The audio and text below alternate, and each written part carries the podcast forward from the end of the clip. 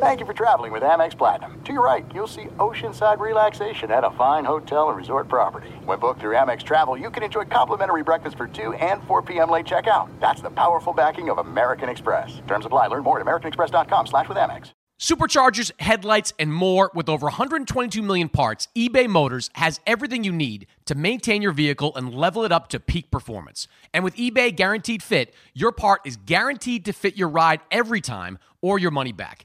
Stay on your A game with all the parts you need at the prices you want. It's easy to bring home huge wins. Keep your ride or die alive at ebaymotors.com. Eligible items only, exclusions apply. When you buy Kroger brand products, you feel like you're winning. That's because they offer proven quality at lower than low prices. In fact, we guarantee that you and your family will love how Kroger brand products taste, or you get your money back. So next time you're shopping for the family, look for delicious Kroger brand products because they'll make you all feel like you're winning. Shop now, in store, or online.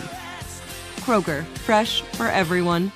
The volume. Boxing with Chris Mannix is presented by FanDuel. The NBA season is kicking into gear. You guys know I love my NBA, and there's no better place to get into the action than FanDuel. The app is safe, secure, and easy to use. FanDuel has exclusive offers, boosts, and more all month long. When you win, you get paid fast. FanDuel has lots of ways to play, like the spread, money line, over-unders, team totals, player props, and so much more. Jump into the action at any time during the game with live betting. Combine multiple bets from the same game in a same game parlay and try out same game parlay plus. So, download the FanDuel app today using promo code BOXING. Start making every moment more. Welcome back to another Boxing with Chris Mannix. As always, you can listen to the show live on the AMP app. Just follow Chris Mannix on AMP. This is Boxing with Chris Mannix. Oh, somebody punch him in the face. Anthony Joshua is a composed and ferocious finisher. Watch this. Andy Ruiz is the heavyweight champion. Hosted by SI's Chris Mannix. That was my moment. Now with interviews, analysis, and everything going on in the world of boxing. When you have talent, you are given another chance. Here's Chris Mannix. All right, Keith Idec is here, senior writer, boxingscene.com, originally scheduled to be in Minnesota for the Showtime televised card this weekend, but Keith not dedicated enough to find alternate modes of transportation after his flight had been canceled. Keith, I, I mean, I'm just saying, like you, you could have drove like that, you know, Jersey to Minnesota is what, like half a day? You could maybe a day, you could pull it off. Like that that could show some dedication to the cause, my friend. I've never been more pleased to get a, a notification from Delta that said the flight was canceled. Glorious day. It's like You seriously. Uh, the, the low in in Minneapolis tomorrow, I believe, is with the wind chill factor is going to be minus eleven, and they're going to get somewhere between twelve and eighteen inches of snow by the time this is all done. So, be very happy to cover the fights from the uh, comforts of home. I, you've been there a few times, I'm sure. I I think Minneapolis is actually a pretty good place to hold fights. They do decent crowds. The venue's okay. Um, I, I think you just have to be wary of booking fights there in January and February when it's sub-zero every single day. You have to almost expect stuff like this to happen. Yeah, I've, I've been there. I think three times now uh, in a relatively short amount of uh, time. But it's a nice city, though. If you're there at the right time, I was there in June last year. I mean, the you know the ballpark's awesome. If you're a baseball fan, I mean, there's a lot of stuff to do culturally downtown and everything. It's a, it's a good place. But like you said, the weather's so brutal for those three or four months of the year. Uh, but they're used to it. You know, you, they have all those indoor walkways. You don't have to go Mhm. outside, all that kind of stuff. But man, that would have been treacherous trying to go from hotel to hotel with all this like frozen snow on the ground and everything. That would have been terrible. So, uh, yeah. But they Yeah, do do uh, to your point, Chris. They do do well at the at the venue. I mean, the, Mhm. the fans respond to boxing. Jamal James is fighting on on Saturday night, which is why they went there initially to begin with. I think you know Jamal James fought at the Armory several times. Um, you know, and the fans res- and they you know it's set up where fans can kind of just stand in the uh, kind of alleyways along the sides. Um, probably not describing it uh, accurately, but but it's an interesting place and fans. It's just kind of a festive atmosphere, and they do pretty well. I mean, it, you know, it holds five, six thousand people or something like that, and uh, they do pretty well. No, I like it. I think PBC's onto something with bringing fights there. Um, just uh, preferably in the months of spring and summer and fall, and not the dead of winter. Um, we're going to talk about that card uh, this weekend. We're also going to talk about the Jake Paul Tommy Fury fight scheduled for Sunday. Uh, a little bit of news or potential news involving Gennady Golovkin. But Keith, I first want to look back at what we saw last weekend in the 126 pound division. Mauricio Lara, who has become something of a Brit killer over in the UK, uh, has one win over Josh Warrington, now has another win and a title after beating Leigh Wood this past weekend. Uh, I thought Leigh Wood, Keith, was doing great for the better part of seven rounds. I thought he was winning the fight, but Mauricio Lara just hits hard. And in that seventh round, he clipped Wood with a brutal left hook uh, that put Wood down and Wood out. Uh, start here. What did you think of the fight and the finish by Mauricio Lara? Yeah, he's got that ultimate equalizer, Chris, as you said, that counter left hook that he hit him with in the exchange just abruptly ended the fight. You know, there were people I, I you know, of course, on social media, everyone's got an opinion, and the, I saw a lot of people saying that Leigh Wood should have been able to continue. I, I don't know. I mean, he looked like you know he was pretty out of it, and and Lara only had he had less than ten seconds probably, but that's enough time to really unload some damaging punches, and I think he probably would have finished him off because Wood didn't even know where he was. I think Ben Davison made the right call. Particularly, he's got a rematch clause. You know, live to fight another day. I mean, he was just caught with a perfect shot. Um, but Leigh Wood, as you said, was doing very well. Chris, he was ahead on all three scorecards, and he had some trouble in the in the opening two rounds. In the, in the second round, you know, Lara hit him with a right hand toward the end of the round that wobbled him a little bit.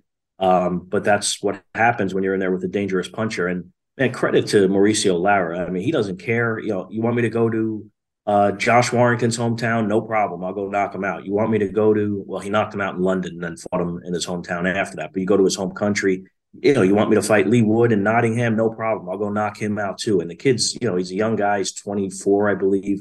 Um, and kudos to him for just being willing to, to take those types of assignments. Now he's getting paid very well, so he's not going to make that kind of money staying in Mexico and fighting. So uh, there's that factor uh, that that makes it make a lot of sense for him but he's kind of found a, a home away from home here because British boxing fans appreciate guys who who bring it like that. You know, I'm not saying he's going to sell out arenas by himself, but they keep bringing him back there. People are going to want to see him, so he's created this kind of niche market for himself where he can keep. Uh, he's going to go back there and fight Leigh, at least Leigh Wood. Maybe he'll fight Warrington again, and the winner will fight Leigh Wood. Based on what I saw in his first fight against Warrington, uh, I don't see Warrington being able to beat him. So if they do fight for a third time, I would expect him to move forward into the Leigh Wood rematch, and the and the kid's going to make a lot of money. So good for him. Yeah, on the stoppage, like most people in the moment, I was a little surprised. There was only ten seconds left. Leigh Wood did make it to his feet. I thought Davison would give him more of an opportunity, but Davison knows his fighter, and in the aftermath, like you could see in the corner that Leigh Wood wasn't right. He was doing what most fighters do, protesting, saying, I can go, I could go.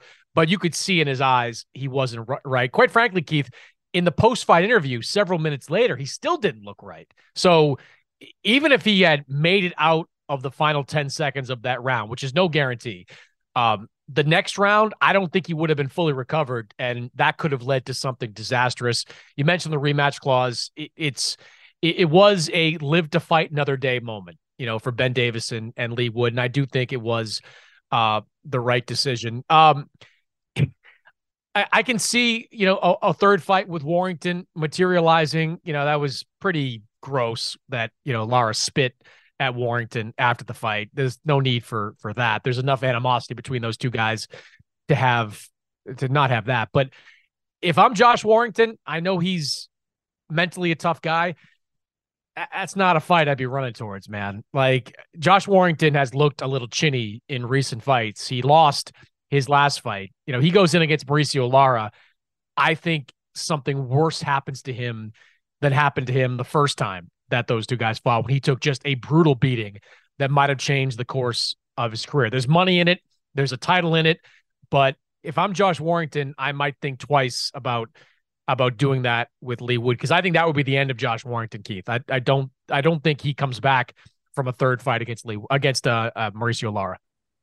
That that very well could be true, Chris, but I'm sure he's looking at it like, well, it's another. He just lost another title fight to Luis Lopez. This would give him another title opportunity right away. And the Luis Lopez fight was close. Um, I think he lost a split decision, but you know he looks at it like he gets another title shot in his hometown. The whole event's built around him. Th- these guys are all delusional for the most part, Chris. They always think they're going to win. It's never too much. It's never an assignment too big or too dangerous. So I would probably expect Josh Warrington to embrace it because how else is he going to make that kind of money? How is he going to have an entire event built around a big event built around him in his hometown and have another title opportunity as I think he's, you know, 32 or so, something like that. You know, he's getting toward the back end of his career here. Um, so he probably would pounce on it. And like you said, probably turns out very similarly to their first fight, but these guys, it's it's never enough for the most part. I mean, very few of them walk away kind of with the same idea about where they are in their careers that those of us on the outside looking in see it. I do like a rematch with Wood though. Um, you know, Wood yeah. was doing well in that fight. Um, he was landing good power shots. It looked like at times that Lara was fatigued during that fight. Uh, I thought Wood's game plan was excellent, you know, and maybe in a rematch he doesn't get cut early on, which I think changed a few things for him, especially in that second round. Got a little too overeager in that second round and and paid the price for it. Uh, I think he can win a rematch. He's got to be a little more careful and not expose himself in the way he did for that counter shot. But I do like the idea of a Wood rematch. If, if Lara can't get either one of those fights right away, he's kind of a perfect fit for that Canelo undercard in in May. Like if he can come back quickly, I mean, he can fight in Mexico on Canelo's undercard, have kind of a showcase type of fight before going into another fight against either Wood or Warrington uh, over the summer. But he has established himself as one of, if not the top guy um, in the 126 pound uh, division. Um, sticking with the UK, Keith, we had some news involving Conor Benn, who has been talking a lot about his pending exoneration and now has a little bit of support to back it up. The WBC has cleared Conor Benn of wrongdoing, at least as far as their rankings go. Um, buying into the argument to boil it down, not to make a pun there, but Conor Benn uh, ate too many eggs. And uh, that was what contributed to the positive clomiphene test. Now, this has been criticized to say the least by some in the sports science community. I saw Victor Conte make some public statements basically calling it ludicrous that the WBC would uh, come to this conclusion. Ultimately, Keith, as you know, what the WBC says has no weight whatsoever. They can reintroduce Conor Benn into their welterweight rankings, but he can't fight unless he's cleared by the British Boxing Board of Control to fight in the UK or is licensed by a major commission in the US or or elsewhere. So I guess your uh your reaction to the WBC clearing Conor Benn and buying into that 270 page document that he allegedly sent over to them. Well, they sure gave him plenty of time to get his story straight. I'll say that because he failed this test in July.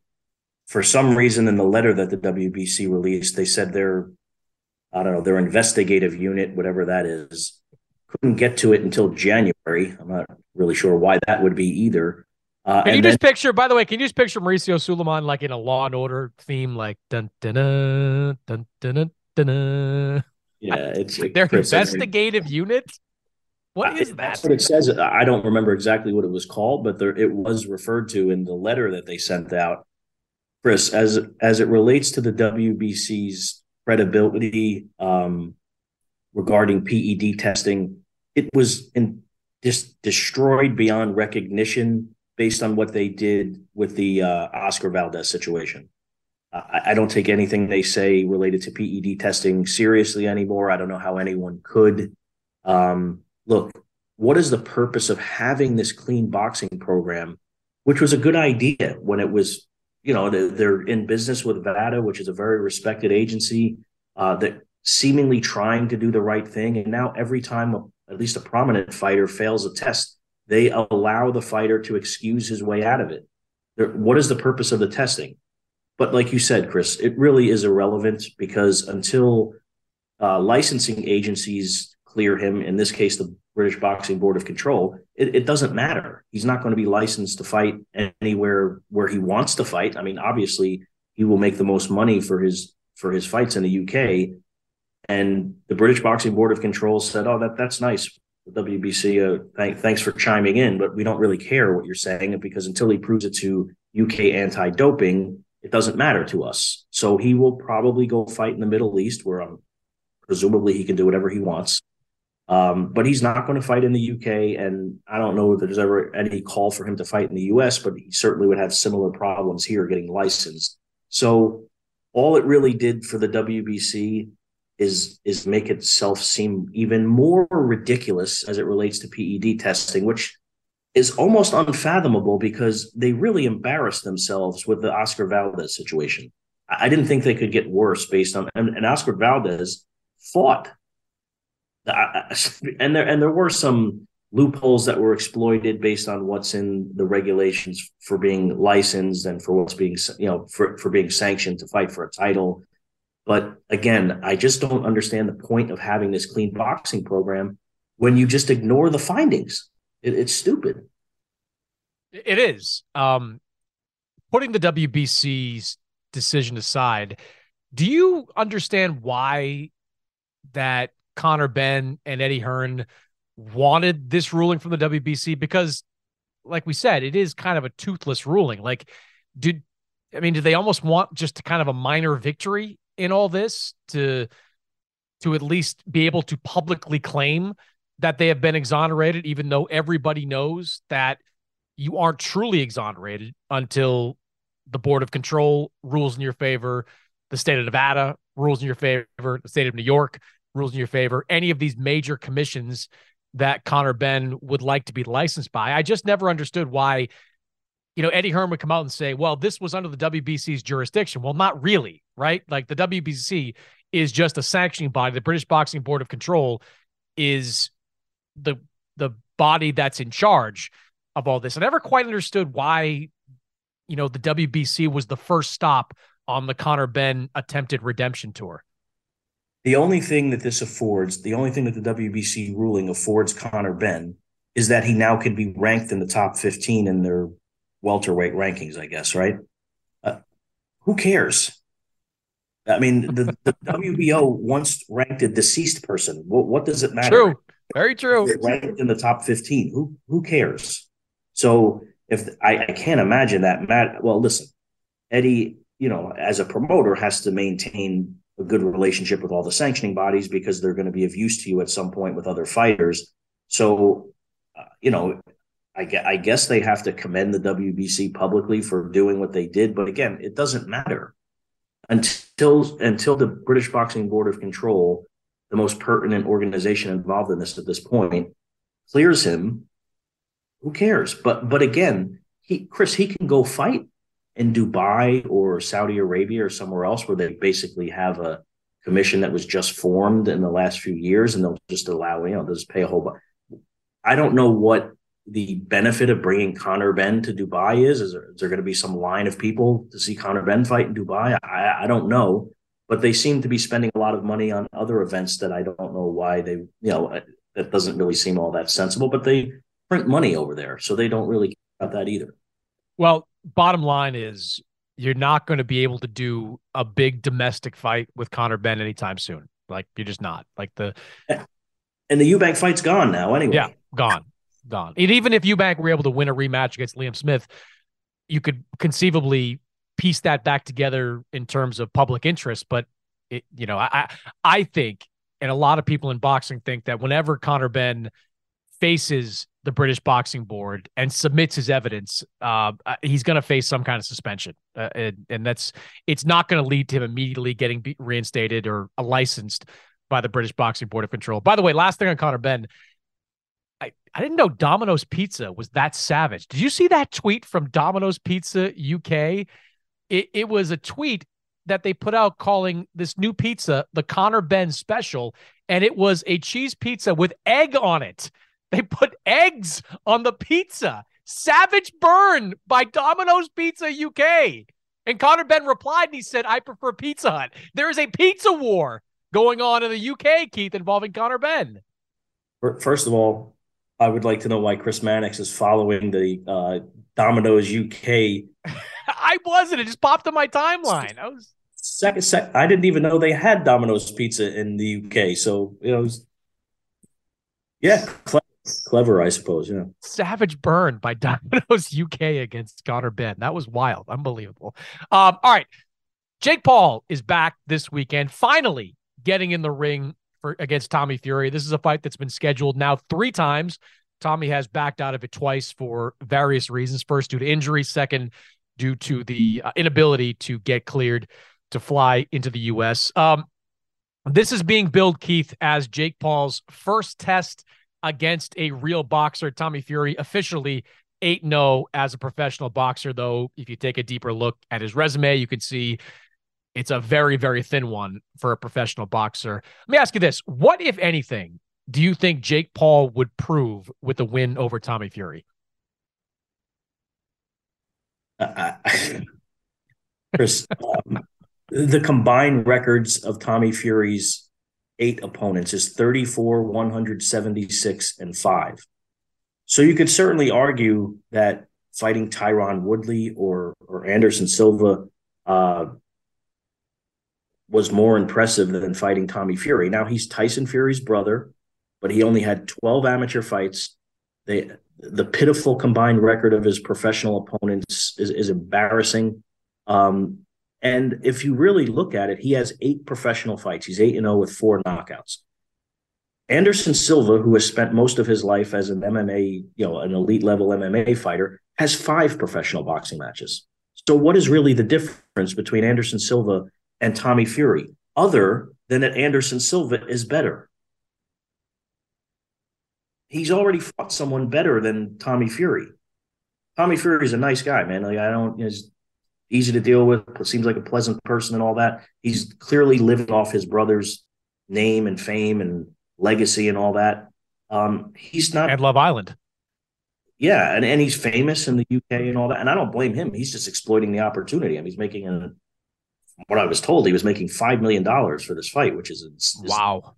That that's accurate. That's nuts. But again, these Saudis are, are just printing money, so they they bring this big event over there. Um, Jake Paul, to his credit, has said this himself. He said everyone is fixated on this quote unquote real boxer theme. I've already fought someone who's better than him and beat him in his last fight. I thought the fight was a little closer than the scorecards had it, but he did knock Anderson Silva down and Anderson Silva, to Tommy Fury's point, is more than twice his age. He's 47 years old, you know. So, uh, but he probably has, you know, he beat, look, Julio Cesar Chavez Jr., of course, is not the gold standard for professional boxers. He doesn't prepare properly. He has not, you know, he has, he has really uh, irresponsibly gone about most of his career, but he did beat him very convincingly. And there's no way, no fighter on Tommy Fury's record that is anywhere near as good as Julio Cesar Chavez Jr., even at this age and even at 60% of himself. So he's already beaten someone better than Tommy Fury. So this whole real boxer play, it, it doesn't make a lot of sense. And Jake Paul himself has said that. But if these people are willing to pay him this amount of money to see a fight that, frankly, I don't see how Jake Paul loses. Uh, congratulations to them.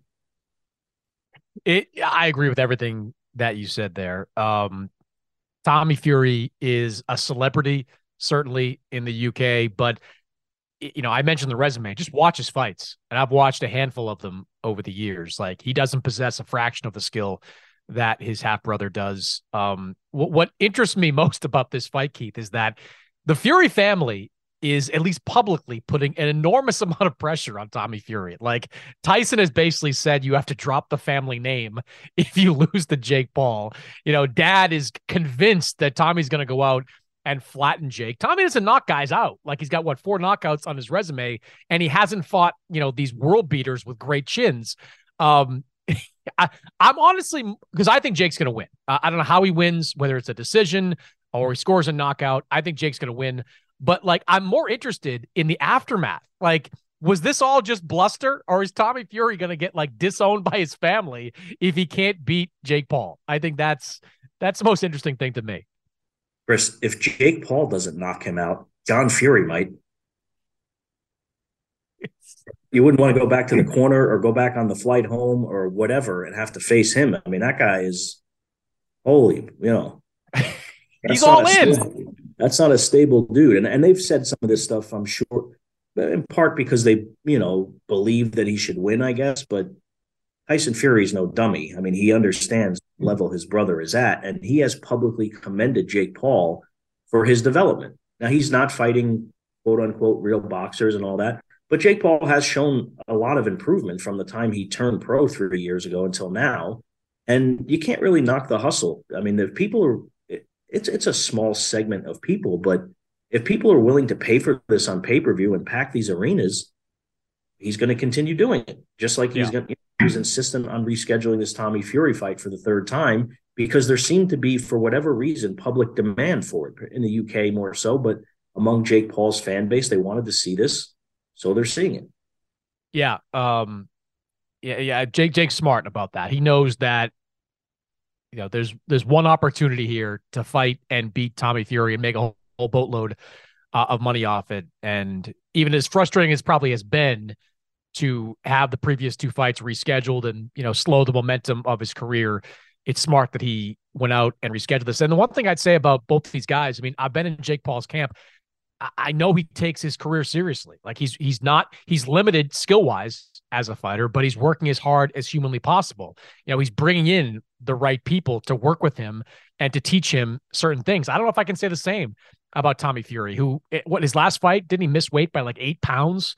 You know, initially, like it was, you know, that's not a sign of a guy that is treating boxing with the uh, gravity that it needs to be treated with. So I think Jake is is a favorite in this fight, and I'm I'm curious to see the fallout. What happens with you know Fury's corner? What does Tyson say afterwards if uh, Tommy Fury winds up on the losing end? Uh, a subplot of this, Keith, is that the WBC has said if Jake Paul wins, it will give him a world ranking at cruiserweight. Now, I had this conversation last week with Sergio Mora, a former WBC junior middleweight champion, and he was fairly outraged by it, you know, you know, as most fighters would be. Um, what do you make of this? I mean, I, I look at this as being the WBC just desperately trying to get into the Jake Paul business, but you also do have a cruiserweight title fight on the undercard with Junior Makabu going up against Badou Jack. Uh, I don't know if Jake has any interest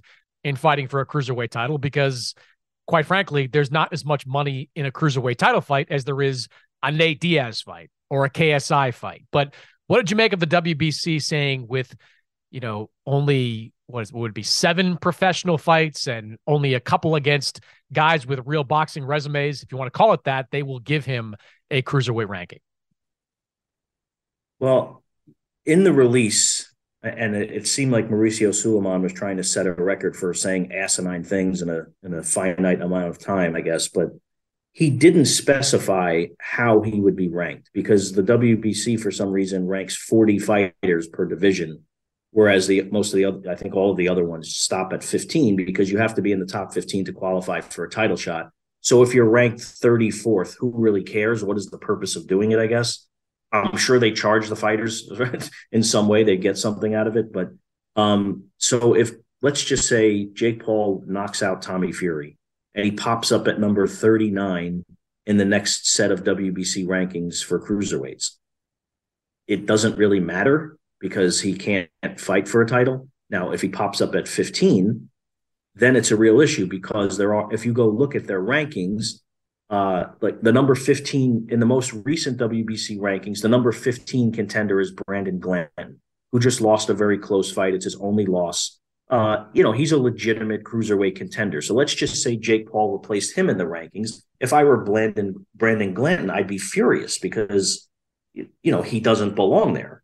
And if you're taking the spot of a guy who potentially could get a title fight when let's just say the winner of Makabu and Badou Jack is looking for an optional defense or something, and you're eliminated from that mix because Jake Paul is in the rankings, and the only quote unquote real boxer that he has fought is Tommy Fury, I mean, you should be outraged.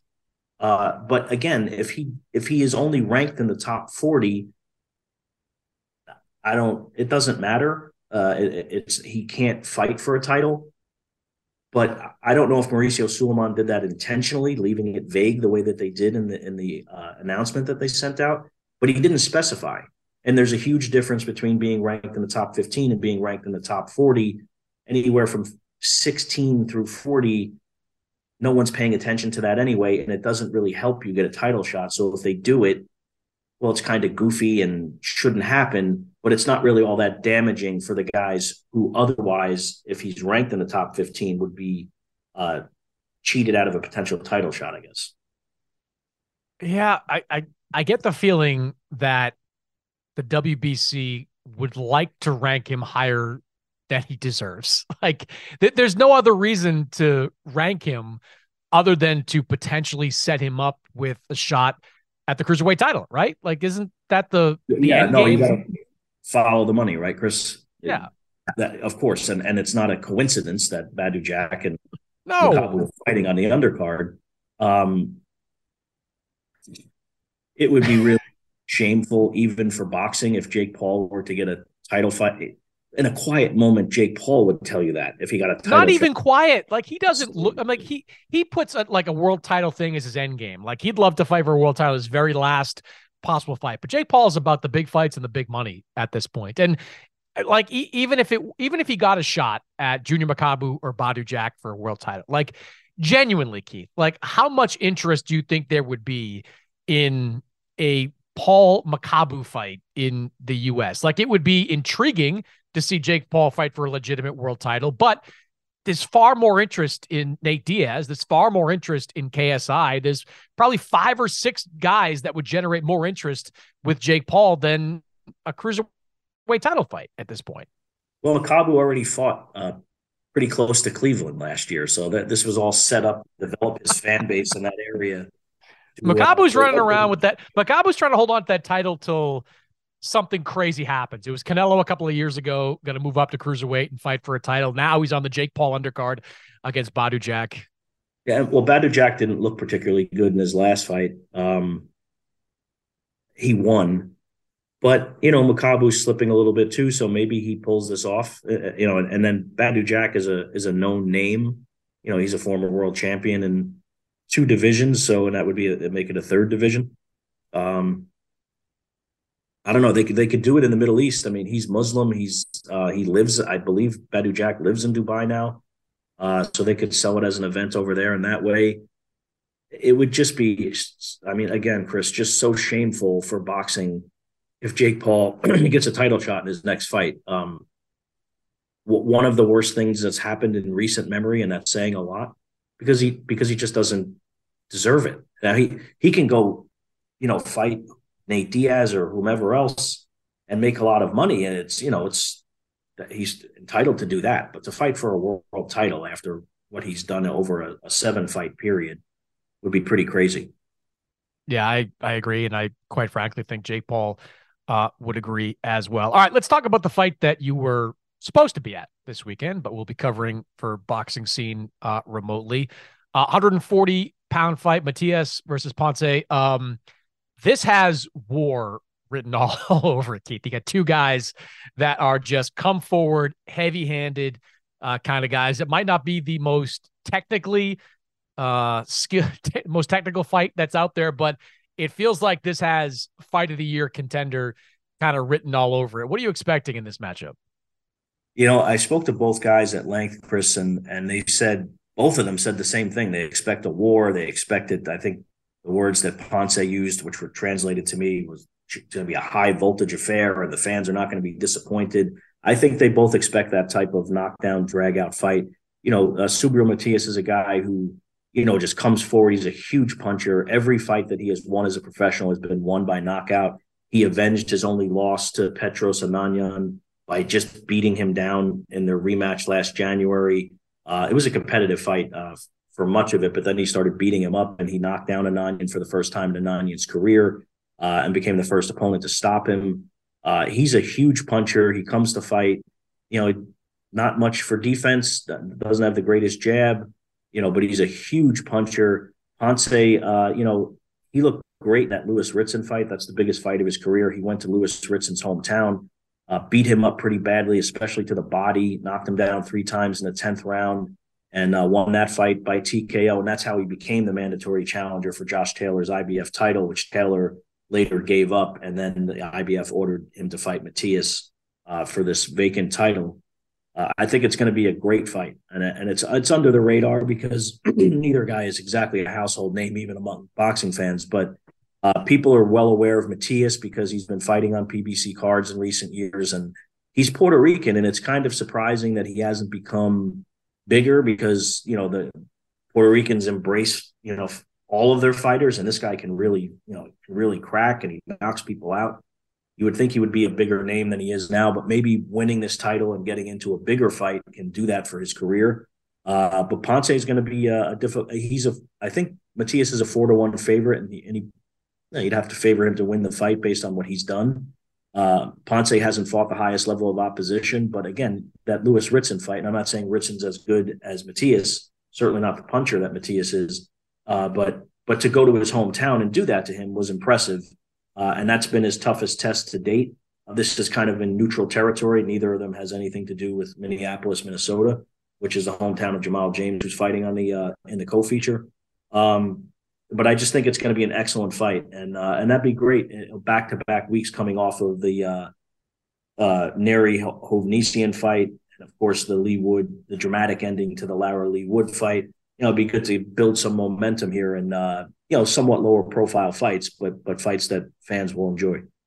No, it's a great fight, and to your point, uh, in terms of bigger fights in the future, a lot at stake. I mean, 140 is poised to become kind of a glamour division in boxing with the names that are in there already right now, whether it's Josh Taylor, Teofimo Lopez, Regis Prograis, of course, a title holder, but also with the 135 pounders, Devin Haney, Ryan Garcia, they figured to be moving up before the end of the year. And if you can get one of those belts, the IBF belt in this case, that's currency, Keith. That's like, you know, half a million dollar payday, million dollar payday guaranteed in in probably your next fight, whether it's in a unification fight or you're fighting against one of those top guys like a Haney or a Ryan Garcia. So, you know, financially, it, it is a lot at stake. I mean, both these guys want to become title holders, but I would think the money is and the future money is even more important at this point.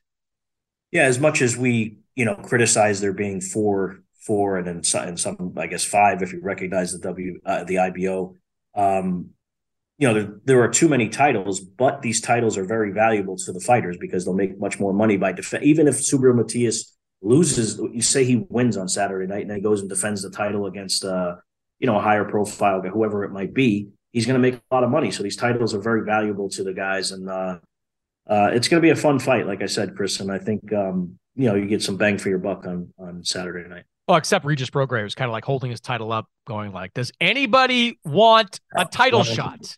Well, I don't know if I'd want to fight Regis Prograis either. If if there were a path to a title, like if you're Teofimo Lopez, and I'm not saying he couldn't beat Regis Prograis, but you know there's been some slippage in Teofimo, and uh, his last fight he didn't look particularly good. Um, but I would rather fight Josh Taylor, and and Lopez is willing to go over to the UK and do it. You know, even to Glasgow. So uh, I've been told that, that that's possible that that fight would be in the US also. Mm. But whatever the case, if you're him, that's the higher profile fight, and then maybe he would fight Regis Prograis after that in a title unification fight. But you know, Prograis is one of those. I don't know. There, it's not that there's no reward because he has one of the titles, and people obviously know who Regis Prograis is but that's a tough fight, man. I mean, look look what he just did to Jose Zepeda, who no one had Zepeda had been knocked down, you know, multiple times by Ivan Baranchyk, but he got up and knocked him cold to win the fight. Uh, but no one had done that mm. to Jose Zepeda. So, you know, Prograis still somewhat in the prime of his career. I believe he's 33 man, it's going to be tough to get people to sign up to fight him, particularly when he's not with, you know, if he were with top rank and his fights are on ESPN, you're getting this great exposure, or if he was with PBC and the fights are on Showtime, or whatever the case might be. He's not even really affiliated with a promoter that has a TV deal in the US. And that last fight was an independent pay per view. You know, so unless someone's putting up a decent amount of money for you to go fight him, people are going to steer clear of him.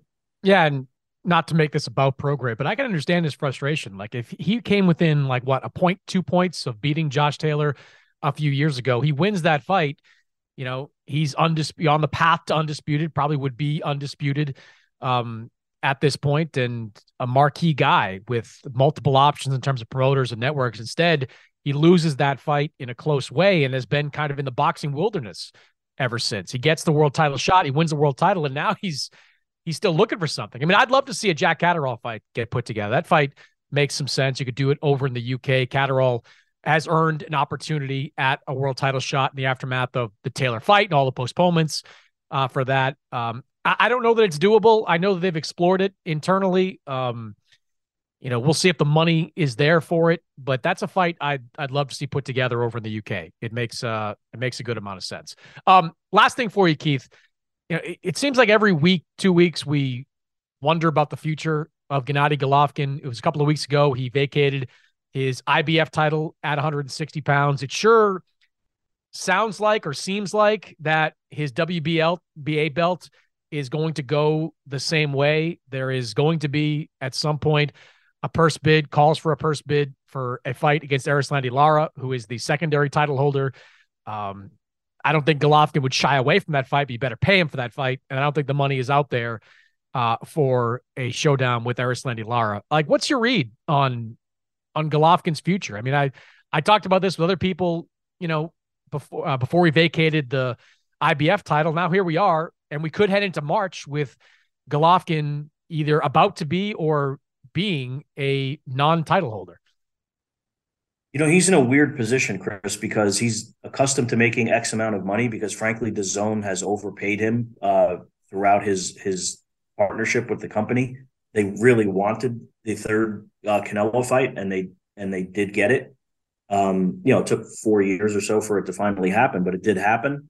Uh, and he's accustomed to making huge purses, but those huge purses, especially since the, the company that he's done all this business with and made the most money with, he's basically said, I don't want to work with them anymore. So I don't know where he goes from here because there's no one else going to fund these fights. I mean, if let's just say he were to now as he gives away these middleweight titles, the fight, let's just say with Charlo, if he were to fight Charlo, which I don't foresee happening, but if he were, if he gives up all of these middleweight titles and it's not a unification fight, it becomes less attractive to Charlo. And then it's just, you know, is, is Al Haymon going to guarantee? He wouldn't guarantee money to Terrence Crawford to fight Errol Spence. He's going to guarantee money to a 41 year old man who, you know, I don't. What would the purpose of that be? He's not his guy, just like Terrence Crawford wasn't his guy. So he's not going to do it. Uh, ESPN certainly is not going to guarantee Gennady Golovkin enormous amounts of money. And then you would have to hope that if you're him, that some situation arises like the Murata situation where he went to Japan and he was paid very well to go to go fight in a unification fight in Japan and he, and he was well compensated.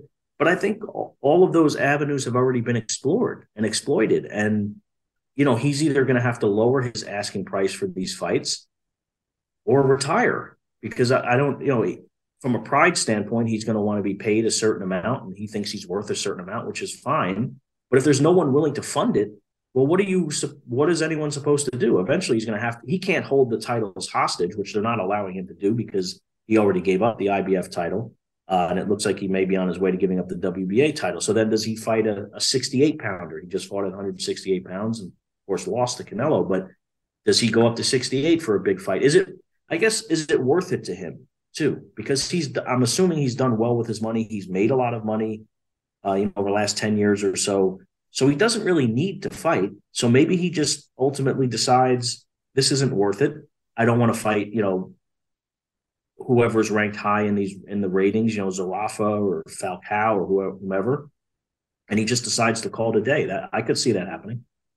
Yeah, it's it's funny, and I'm sure you make the same phone calls. But every time I talk to people in Golovkin's orbit and ask them what the plan is, th- there isn't one. Like there, there's no. I, I'm they're unable to articulate what the end game is in the first half of this year for Gennady Golovkin. And I keep harkening back on kind of how enthusiastic Golovkin was after the Canelo loss about returning to 160 and defending his titles. That he seemed really adamant at the time that his career was going to continue. And I don't see Gennady Golovkin as being the kind of guy that wants to go out with a loss, especially not one to his arch rival in Canelo Alvarez. But I'm with you. There's got to be a course correction at some point to to accept that the landscape has changed, that the guarantees are not going to be there. That if he wants to fight in a marketable fight, he's going to have to take less or no guarantee against Jermall Charlo, less or no guarantee against Jaime Munguia. I mean, it, there's no like you're not going to make big money to go fight Liam Smith in the UK. The Japanese avenue is closed. Like there just isn't. You know, you know the, like Eddie Hearn's not putting him in the Middle East to make you know big dough. Like there's just not the, the options aren't there. And, you know, he seemed so proud, justifiably, of still being a unified world champion at middleweight at 40 years old. And now he's on the cusp of losing both those titles. It just feels like this has been either there was some delusion, you know, in Team Golovkin after the Canelo fight, or, you know, they're just now coming to the realization that this this kind of money you know, just isn't out there. I mean, I, I think a Charlo fight makes some sense, but to your point, like, you know, Al Haymon's not going to guarantee him real money to fight for Charlo's middleweight title. Um, on that point, Keith, Charlo is supposedly coming back, you know, in June. It'll be two years off. I mean, are you buying Jermall Charlo coming back at 160? And, you know, what's his pathway to, to relevancy again? Well, he's supposed to come back in June, and I would expect it to be in Houston. Um, on Showtime. Uh, he he's going to fight. I think, Chris. I, the type of opponent he's going to fight is anyone's guess because it's not going to be someone uh, who they think has any chance of beating him. I don't. I, I, wouldn't expect that to happen. But it goes back to some of what I was referring to earlier. You can't allow these guys whatever's going on in their personal lives or or they're you know physically with injuries and everything. You cannot allow these guys to hold these titles hostage for years on end. He has not fought in almost two years. When he does fight in June, it's going to be almost exactly two years since the previous time that he fought, when he did not look particularly great against Juan Macias Montiel, who Carlos Adames later destroyed. Carlos Adames is the is the mandatory. He's the interim champion, the mandatory mm-hmm. for Charlo's title. I certainly not going to fight Carlos Adames in June, um, and he might not want to fight Carlos Adames at all. If that's the case, he's well within his right to do that but then vacate the title and move up or do whatever you want to do but give Carlos Adames his opportunity to be the full champion because you can't. It's similar to what's going on with Spence. I'll go off on a tangent here, but Spence, you know, Spence is holding these welterweight titles hostage. You couldn't figure out the Crawford fight. Okay, you tried. It seems pretty much now like it just might not happen. Um, he shouldn't be allowed to hold the IBF, WBA, uh, and WBC titles and fight Keith Thurman in a 154 pound fight. That's ridiculous. It just shouldn't be. So, you know, if if their activity level is once a year or once every two years or whatever it might be, the rest of boxing shouldn't be held hostage, or the rest of the fighters in their divisions and their careers should not be held back for those long, long periods of time. And and the same applies to Golovkin. If you can't figure out, you know, go figure out how you're going to maximize your dollars in your next fight. That okay, your business, you can do what you want, but you can't hold the titles too. Yeah, and I think in this case, the sanctioning bodies that held his titles have done the right thing, right? They've the IBF has ordered a mandatory fight. Golovkin elected not to go through with it. That belt is gone. The WBA at some point is going to order the Lara fight. That belt likely to go away. So in those cases, I I would praise, rare praise for the sanctioning bodies for for doing the right thing. But the WBC, who is I think the title of this episode should be the WBC sucks, like because of all that they've, all the things they've done that we're beating up on them for. But like the WBC, like if Charlo wants to come back, great. He wants to defend his title, great. It should have to be against Carlos Adames. The WBC, speaking of their investigative unit, they said they were going to investigate what's going on with Charlo back in November. Like it's been three months. Charlo says he's going to come back yeah, there's nothing really to investigate. Look, the guy, it's been, you know, other people, Prograis, who is close to Charlo sure. into the public sphere. You know, he's had some personal issues, uh, you know, and and he's dealing with those. He kind of alluded to it in an Instagram post a, a few weeks ago. Um, and I understand, you know, people go through tough situations in their lives, and they're just he was just not right in the right frame of mind to fight. Of course, you know, get yourself together and get back into camp. And he again, he can do that. I mean, it, it, it's he's well within his right to do that, but not by holding the title hostage at the same time. He just shouldn't be allowed to do that. especially if he's going to move up anyway. Well, and from his perspective, why give the WBC? No one cares whether you're the WBC middleweight champion or not because you're not fighting the, the people in the middleweight division that people want to see you fight. Not saying that's all necessarily his fault because he tried to fight Munguia last year and we all been through that why that fell apart.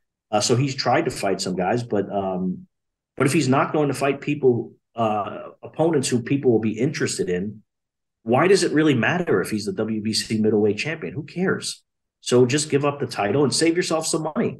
you have kids to put through college at some point. Why give the WBC three percent of you know a seven figure purse just because? Yeah. Uh, look, bottom line. Go. Sorry to interrupt you, but one thing I meant to mention during this Golovkin thing, you know who's the number two ranked middleweight contender by the WBA? Oh, give it to me. Sergio Martinez. I love the WBA. Sergio Martinez is 48 years old. and if there is someone in Argentina with a lot of money who wants to waste it, maybe they could make Sergio Martinez against Gennady Golovkin in Buenos Aires. Uh, 10 years after Lou DiBella said absolutely not for Sergio Martinez against Gennady Golovkin, maybe they would make it. I, I love I, I if you ever want to have some fun and you're a boxing fan, check out the WBA's monthly rankings. I remember doing this when when Alexis Rocha was going to fight George Ashie, and Ashie was the late replacement for Rocha. I started thinking like, who is Ashie? Like I'm doing my research on him. And I look at the WBA rankings in December, and George Ashie, who had zero uh, fights as in in the full 147 pound division. He fought above 140 once, but he fought a guy that was in the 150s, making that fight officially a junior middleweight fight. Zero official fights at 147 pounds. He was ranked, I think, 13th by the WBA in their rankings. And Alexis Rocha, a career long welterweight, was not ranked in the WBA rankings. Like, how are these put together? Just pulling names out of a hat? Like, I, I just, I can't. I can't. Sergio Martinez, number two at 160. Sergio Martinez, despite fighting a succession of stumble bums in his return to boxing. Great. Bring on Golovkin, Sergio Martinez for the WBA middleweight title in Buenos Aires. That good I'm luck to you. I'm just, I'm just saying, if there's someone in Bueno in, in Argentina willing to pay for it, would would either of us be surprised if that eventually wound up? Even if even if Golovkin doesn't have the title. I mean, it's much more meaningful for Martinez if he does, but um, and again, I don't want to see it. And and for for the health of Sergio Martinez, even against a 41 year old Golovkin or 42, whenever it might happen, it's not a good idea. But that doesn't generally stop them. You probably got the exact same phone calls I did from Lou DiBella back then when Golovkin was chasing Sergio, and Lou would say, Absolutely not. I'm not putting my guy in with that guy. No chance on earth. It would be fitting, Keith, that with both guys well past 40, uh, to see them finally square off. And Lou's not involved in Sergio Martinez's career anymore, so he's not there to put a stop to that. oh, God. No, I don't so. know.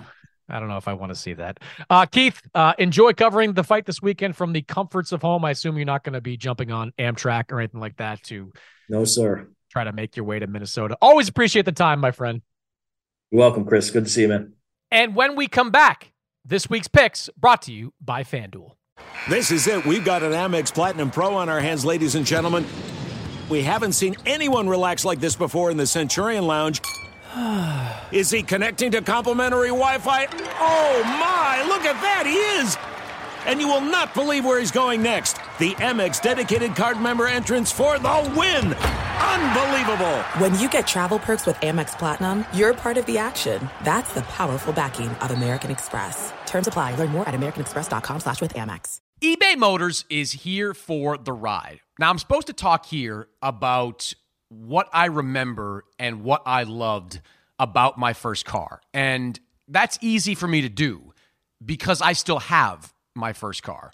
And as long as it keeps running, and so far so good, I intend to have that car probably until the day I die. Uh, that's how much I love that car. It is like a child to me. Now, it does require some upkeep, and that's why I'm grateful for a place like eBay Motors. With over 122 million parts, you can make sure your number one ride or die stays running smoothly. Brake kits, LED lights, roof racks, bumpers, whatever your baby needs, eBay Motors has it. And with eBay Guaranteed Fit, it's guaranteed to fit your ride the first time, every time, or your money back. Plus, at these prices, you're burning rubber, not cash.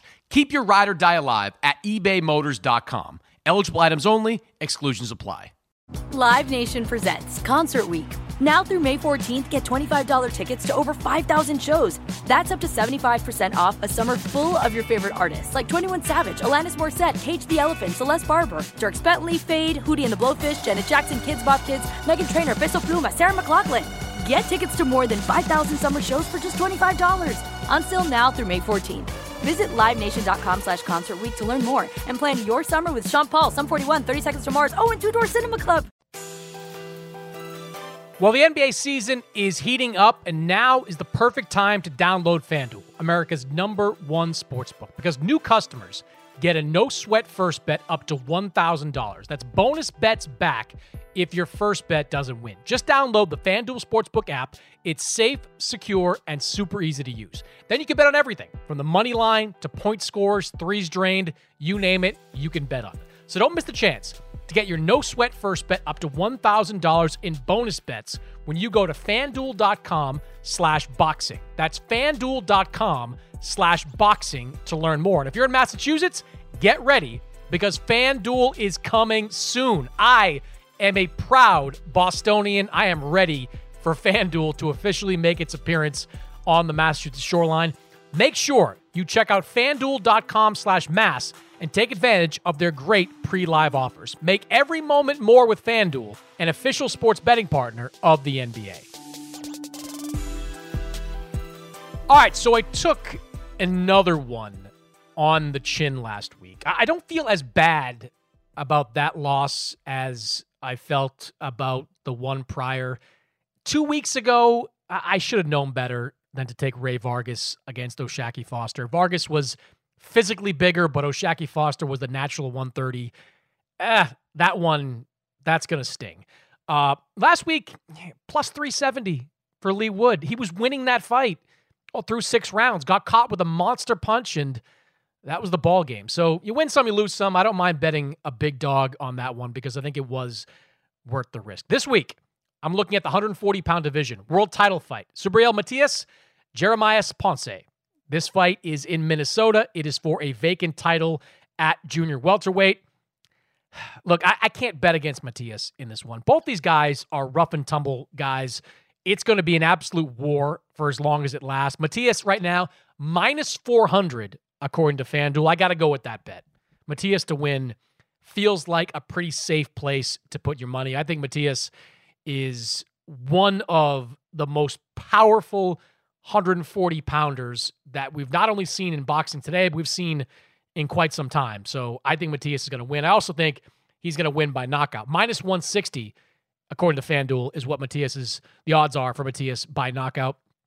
I think that's a safe bet too. You're not going to win a ton of money making this bet, but if you want to bet big, I feel very confident that Matias wins and Matias wins by knockout. Back on track this week in the win column. Those are my picks brought to you by FanDuel. That's it for this week's episode. My thanks to Keith Idec for joining the show. As always, subscribe, rate, review this podcast on Apple Podcasts, Spotify, wherever you download podcasts. And I'll see you next week. Our kids have said to us since we moved to Minnesota, we are far more active than we've ever been anywhere else we've ever lived. Moving to Minnesota opened up a lot of doors for us. Just this overall sense of community and of values that, you know, Minnesotans have. It's a real accepting, loving community, especially with two young kids. See why CNBC ranks Minnesota number four best state to live and work. A great place to work, an even better place to live. ExploreMinnesota.com slash live. Live Nation presents Concert Week. Now through May 14th, get $25 tickets to over 5,000 shows. That's up to 75% off a summer full of your favorite artists like 21 Savage, Alanis Morissette, Cage the Elephant, Celeste Barber, Dierks Bentley, Fade, Hootie and the Blowfish, Janet Jackson, Kidz Bop Kids, Meghan Trainor, Peso Pluma, Sarah McLachlan. Get tickets to more than 5,000 summer shows for just $25. Until now through May 14th. Visit LiveNation.com slash Concert to learn more and plan your summer with Sean Paul, Sum 41, 30 Seconds to Mars, oh, and Two Door Cinema Club. Tired of restless nights?